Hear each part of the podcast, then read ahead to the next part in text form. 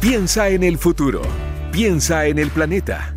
Piensa circular para hablar de sustentabilidad y economía circular y hacer las cosas de la mejor forma. Piensa circular en cooperativa con Osvaldo Lizama y Daniel Fajardo. Muy buenos días, sean todos bienvenidos y bienvenidas al último capítulo del año de Piensa Circular. Daniel Fajardo se nos fue el 2019 Así, muy rápido, ¿cómo estás? Bien, se nos fue el 2019, pero viene el 2020 aún mejor y más circular, Osvaldo. Esperemos que el futuro nos depare eso y mucho más. Eh, y nosotros en este programa tratamos de que la vida también sea circular. Así comenzamos, Piensa Circular por Cooperativa. Piensa Circular en Cooperativa es una presentación de Súmate a la campaña de Coca-Cola por un mundo sin residuos. Infórmate más en coca-coladechile.cl. Y en este capítulo de Piensa Circular te contamos sobre la educación y acción sustentable plasmada en un libro de una autora nacional. Además, hablamos sobre los progresos y desafíos de nuestro país en materia de economía circular. Y para terminar, en el Consejo Circular, el problema y las oportunidades del Tetra Pak. Una economía que le devuelve el valor a los productos. Piensa circular en cooperativa. Oye Osvaldo, eh, durante este año hemos conversado con varias empresas, startups, emprendimientos que se dedican en su área de producción a la economía circular. Por supuesto. Sí. Eh, el desarrollo de este modelo de negocio es fundamental para un futuro más sustentable, eso está clarísimo. Lo hemos hablado con muchas personas, sí. Claro, tantos ejemplos, ¿no es cierto? Pero hoy vamos a hablar los desafíos para nuestro país en materia circular nada menos que con el jefe de la Oficina de Economía Circular del Gobierno del Ministerio de Medio Ambiente, don Guillermo González. Bienvenido, Guillermo. ¿Qué tal, Guillermo? Buenos días. Muy buenos días, muchas gracias Daniel, Osvaldo por la invitación. Realmente un honor estar cerrando este ciclo 2019 de Piensa Circular. Un programa muy especial, eh, un programa donde también queremos mirar hacia el futuro, pero partamos preguntándote eh, cuál es el trabajo de la Oficina de Economía Circular del Ministerio. Mira, la Oficina de Economía Circular es una oficina relativamente nueva, se podría decir es, data de, la, de, de mayo del año pasado, del año 2018, pero en verdad es una oficina reciclada, ¿cierto? Porque esta es la antigua oficina de residuos. Muy bien. Que la reciclamos y la convertimos en oficina de economía circular. ¿Por qué? Porque Chile eh, ha, ha, avanzado bastante en el 1.0 que yo le llamo, que es hacerse cargo de los residuos de una manera responsable, que es que vayan, a diferencia de lo que pasaba hace 30 años atrás, que iban a un vertedero, un basural, donde no había ningún tipo de control de nada. Hoy día el 80% de los residuos en Chile van a un relleno sanitario que es una obra de ingeniería preparada para recibir a los residuos, captar los gases, etcétera, etcétera, etcétera. Todavía queda un 20% por seguir avanzando, eh, que es clave, y hay algunas zonas del país que todavía tienen ese desafío pendiente, pero estamos, estamos convencidos del Ministerio que es momento de avanzar hacia un 2.0. ¿Cuál es ese 2.0? Hoy día cuando miramos los mismos números, nos damos cuenta que el 96% de nuestros residuos estamos eh, llevándolo justamente a un hoyo. O sea, estamos no, no estamos aprovechándolo en absoluto, ¿cierto? Y eso es la economía circular, es pensar los residuos de una manera distinta, pensar los procesos productivos en verdad, de forma tal que los residuos ojalá no existan, ¿cierto? Eh, y por lo tanto estamos convencidos que el momento de Chile ahora es ver de qué, de qué manera podemos reutilizar los productos de la mayor en, la, en eh, de la mayor forma posible, cómo podemos minimizar lo que efectivamente va a relleno sanitario, cómo podemos reciclar la mayor cantidad para acercarnos a países desarrollados en este ámbito y hacer que esos rellenos sanitarios sean parte de la historia. Sabemos que este es un proceso largo, eh, tenemos además un riesgo como país que en los próximos años van a ir, van a ir agotándose las capacidades de los rellenos sanitarios y digamos ustedes dónde vamos a poner un nuevo relleno sanitario, por ejemplo en la región metropolitana, ¿cierto? Y por lo tanto, si nosotros podemos reducir al mínimo aquello que está yendo a estos hoyos, significa que le estamos dando muchísima más eh, durabilidad a esos rellenos sanitarios, reduciendo una serie de presiones sobre el medio ambiente que son claves de abordar. Ahora, Guillermo, eh, tú hablaste eh, de, compararnos con países desarrollados, ¿no es cierto? Hay una oficina de economía circular, pero esta es una pregunta bien general, pero no, no por eso menos importante. ¿Cómo estamos en economía circular en Chile? ¿Con quién nos comparamos? ¿Con los vecinos? ¿Nos comparamos con países de nuestro tamaño? ¿Nos comparamos con los países más desarrollados? ¿Cómo definir cómo estamos en cuanto a economía circular en nuestra cultura, digamos? Sí. Estamos en un momento, como ya decía, bien incipiente, ¿cierto? Hoy día repito, el 96% de los residuos no los estamos aprovechando. Hay países que tienen cero ciento de sus residuos yendo a un relleno sanitario. 0%, ¿cierto? ¿Qué hacen? Muchos de ellos incineran mucho, que tampoco necesariamente es, la, panacea, ¿cierto? Pero sí hay muchos que ya están reciclando hasta un 60% de los residuos. Y nosotros estamos en el 4%. Entonces estamos partiendo, ¿cierto? Eh, pero sí, lo que hemos visto, especialmente estos últimos dos años, es un nivel de actividad enorme en Chile. Chile se ha ido posicionando en esta fase inicial, en esta fase todavía temprana, se ha ido posicionando a nivel regional. Somos, de hecho, el primer país en América Latina que tiene una oficina de economía circular y, hay un montón de iniciativas, muchas de ellas ustedes la, han entrevistado en este programa, ¿cierto? Eh, que se han ido... Em, posicionando como líderes en la región e incluso a, nivel internacional. ¿cierto? Entonces, tenemos muchísimo por hacer, pero ya vemos que hay muchísimo interés por empezar a avanzar decididamente en esa dirección y eso justamente es lo que nosotros buscamos hacer desde la Oficina de Economía Circular, desde los distintos ejes de trabajo en los que estamos, eh, que estamos desarrollando. Y en ese sentido, Guillermo, da la sensación de que los que más interesados están en promover o en, utilizar la economía circular es la gente, eh, porque nacen eh, iniciativas que son especies de pymes, que nacen de manera familiar o de manera un poquito más reducida.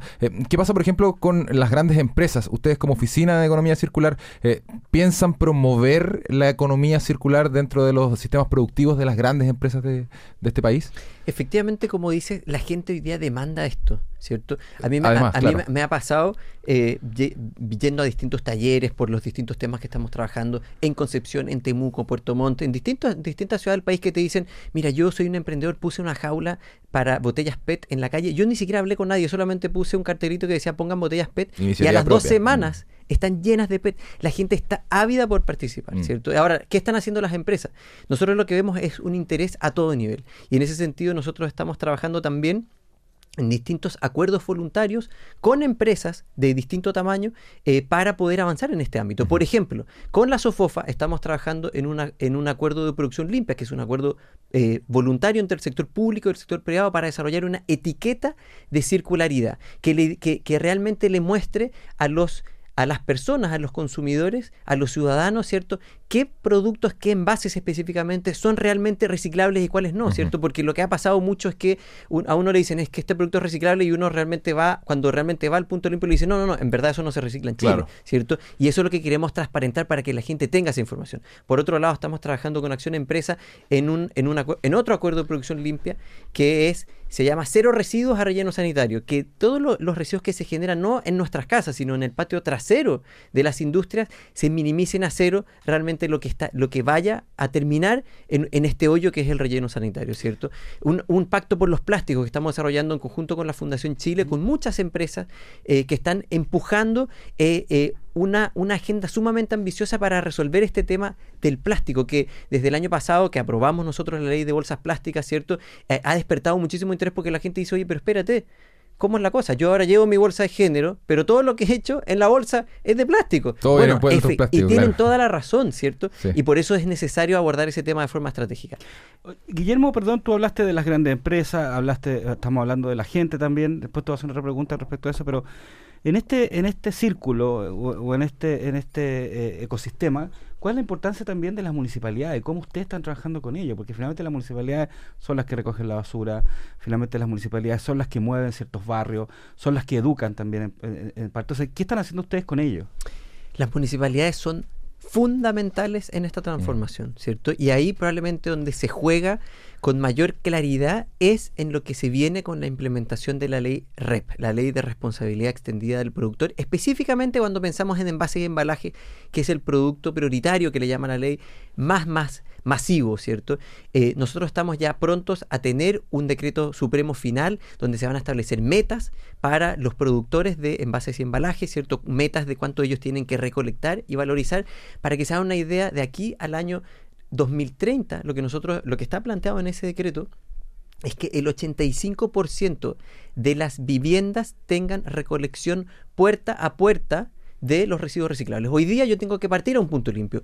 Para mucha gente no tienen espacio en la casa para acumular por semana, no tienen mm, necesariamente un auto para trasladarse a un punto limpio, ¿cierto? No tienen el tiempo tal vez para poder hacerlo. Y nosotros, para botar basura, es tan fácil como sacar una bolsa en la puerta de la casa y, la basura mágicamente desaparece, ¿cierto? Lo que queremos es que sea tan fácil reciclar como eh, botar basura, ¿cierto? Y para eso se lo vamos a ir a buscar a la puerta de las casas al 85% de las viviendas de aquí al año 2030. En ese en esa transformación las municipalidades son fundamentales, porque ellos son los que hoy día están haciendo esa recolección y la invitación que nosotros estamos haciendo, la visión con la que estamos trabajando es que así como hoy día votamos todo en una bolsa, ¿cierto? De aquí a futuro estemos votando en una, en una bolsa o en un contenedor lo reciclable, eh, en otro contenedor lo orgánico y por eso estamos trabajando también nosotros en una estrategia nacional de residuos orgánicos que la vamos a lanzar a consulta pública de aquí a marzo, ¿cierto? Excelente. Eh, ah, y, y, en una última bolsa una, una pequeña bolsita que es lo descartable, lo que ya en verdad no se puede aprovechar, que es lo que esperamos sea un 20, un 30% de lo que hoy día es, ¿cierto? Entonces vemos que hay un montón de cosas que se pueden aprovechar que hoy día no se están aprovechando y estamos desarrollando ahí fuertemente el trabajo en la ley REP, en la estrategia de residuos orgánicos, eh, para realmente reducir eso al mínimo y de nuevo el trabajo con las municipalidades es fundamental. Este año vamos a estar nosotros desplegados con nuestros equipos regionales que, que tenemos en las distintas ceremis de medio ambiente para trabajar con las municipalidades para que ellos entiendan cuál es la oportunidad que significa esto en términos de también generarle ahorros. La ley REP va a significar ahorros para las municipalidades que hoy día están llevando un 20-25% de, de, de, residuos que son envases y embalaje, lo están llevando a un relleno sanitario, eso significa costos de transporte, costos de, de pago en los rellenos sanitarios y eso significa ahorros que ellos, es importante que ellos entiendan eh, cuál es el rol que ellos cumplen, cuál es la oportunidad que aquí se presenta. Eh, Guillermo, quiero quedarme con el tema de los residuos orgánicos que comentaste, si nos puedes contar más detalles de esta consulta que se, va a realizar eh, y la importancia también de reciclar este tipo de residuos que además son beneficiosos porque uno puede generar, por ejemplo, tierra para poder eh, plantar eh, verduras o plantas, qué sé yo. Exactamente. Mira, voy a poner un ejemplo súper concreto para que veamos cómo hoy día en ese ámbito estamos siendo muy poco circulares. Tenemos una planta de compost que está al lado del aeropuerto de, de, Santiago y ellos generan compost. Adivinen dónde va a parar ese compost a la ciudad de Arica, una gran no una, 2000 kilómetros. idea que había una planta de compost al aeropuerto, a 2000 kilómetros arriba de un camión, imagínense eso. Todo lo, que, todo lo que significa el eh, gasto de CO2, Exactamente. locura. ¿Y qué estamos haciendo con los residuos orgánicos que produce la ciudad de Arica? Lo estamos metiendo en una ensalada rusa de residuos que va a un relleno sanitario, a un, mm. en ese caso un vertedero, ¿cierto? Eh, no tiene un buen destino ese. Entonces, ¿qué lógica tiene eso? Nosotros hoy día en Chile estamos valorizando, estamos aprovechando menos del 1% de los residuos orgánicos. Yo decía antes era el 96% estamos desechando, o sea, estamos aprovechando un 4%, en el que estamos en el 12%, pero en residuos orgánicos es menos del 1%. Hay muchas municipalidades que tienen iniciativas, pero muy pequeñas, y lo que queremos hacer aquí es pegarnos un salto y aprovechar la oportunidad que significa la ley REP para hacer esta transformación en estos tres flujos que hablaba antes, tres corrientes de residuos que en el fondo permitan realmente aprovechar también los residuos orgánicos. Los residuos orgánicos son los que, cuando uno piensa en el camión de la basura que es hediondo, son por los residuos orgánicos, ¿cierto? Ahí además se generan emisiones de gases de efecto invernadero, se generan los percolados, estos líquidos, eh, también hediondos, ¿cierto? Eh, son los que atraen los vectores, los ratones, las moscas, etcétera, ¿cierto? Entonces, si nosotros podemos hacernos cargo de, de, de esa fracción de los residuos de una forma distinta, eh, no solamente nos estamos, nos estamos haciendo cargo de todos esos impactos ambientales, sino que también, tal como decía Osvaldo, nos podemos hacer cargo de, eh, de generar suelo de calidad para nutrir una, una, un país que crecientemente se está desertificando, ¿cierto? Mm. Que tiene suelos muy erosionados y por lo tanto podemos generar enormes volúmenes ahí eh, de, de, nutrientes para poder nutrir nuestro suelo. Eso es la economía circular, ¿cierto? Justamente poder aprovechar las cosas para realmente no solamente generar menores impactos, sino para poder también regenerar nuestro medio ambiente. Ahora, Guillermo, para eso se necesita algo súper importante, creo yo, y es mi opinión personal, digamos, que es educación. ¿ah? Y, y, y yo siento a veces que faltan más iniciativas de educación educación hacia la economía circular. Yo sé que la IREP tiene un ítem y un presupuesto para eso que, también. Pero, pero ¿cómo mejorar eso? O sea, eh, este programa nació un poco por eso también, ¿ah? Pero en otros países, por ejemplo, ya están habiendo el, el, ramo de cambio climático, de reciclaje dentro del, del, currículum. En Italia se hizo obligatorio, en otros países lo están viendo. ¿Cómo mejorar la educación para que finalmente la gente entienda que esto lo puede hacer en sus casas o ponerse de acuerdo en el condominio o en el departamento donde vive o en el barrio donde vive? ¿ah? Es fundamental la educación, nada de esto, si nosotros necesitamos que los vecinos efectivamente hagan la pega en la casa, ¿cierto? Que cada uno de nosotros tenga un comportamiento distinto respecto de algo que es muy cotidiano, que es hacernos cargo, por ejemplo, de nuestra basura, ¿cierto? Eh, y también de nuestros hábitos de consumo. También en ese sentido, no solamente hacernos cargo al final del proceso, sino también al momento que nosotros estamos comprando. La educación formal es una parte y es, y es, muy importante, pero también la educación no formal, ¿cierto? O sea, nosotros no podemos esperar que nuestros niños tengan 50 eh, años para que realmente veamos esta transformación. es mucho tiempo, no tenemos tanto tiempo como, como civilización, ¿cierto? Y por lo tanto necesitamos generar esta transformación a todo nivel. Con la ley REP va a haber una, eh, van a haber enormes campañas comunicacionales para que la gente modifique esos hábitos, ¿cierto? Las municipalidades están llamadas a hacer, a hacer lo suyo y nosotros como medio ambiente, como Ministerio de Medio Ambiente, también obviamente estamos eh, desarrollando un conjunto de iniciativas para poder eh, generar este cambio cultural. Esto por sobre todo es un cambio cultural que se da, se expresa después a nivel de las empresas, a nivel de las municipalidades, a nivel del mismo sector público, ¿cierto? Pero aprovechar eh, los residuos, pensar nuestros procesos productivos para que ojalá esos residuos nunca se produzcan, ¿cierto? Que hay un montón de, ejemplos que probablemente los vieron acá. Eso significa pensar las cosas de una forma distinta. No necesitamos tecnología de última generación, es pensar las cosas, pensar nuestros procesos, nuestras formas de, producir y consumir de una, con una lógica distinta. Eh, Guillermo, se nos está acabando el tiempo, pero no nos podemos ir sin eh, conocer eh, algo sobre la COP25 que Chile va a presidir durante todo este año. preguntarte por una evaluación y una proyección del trabajo que se va a realizar durante los próximos meses. Mira, lo más relevante de la COP25 en lo que respecta a economía circular es que por primera vez en una COP realmente se hizo un vínculo muy claro entre la economía circular y eh, la acción climática. Eh, eh, en septiembre de este año, la Fundación Ellen MacArthur publicó un estudio donde ellos dicen el foco de la acción climática ha estado en la eficiencia energética, las energías renovables, o sea, en el mundo de la energía. Y está muy bien porque eso representa el 55% de las emisiones, pero un 45% está en los productos, está en cómo fabricamos nuestros productos, ¿cierto? Si nosotros tenemos puros paneles solares, pero que después se convierten en residuos a los 15 años, bueno, tenemos un desarrollo que tampoco es sostenible en ese sentido, ¿cierto?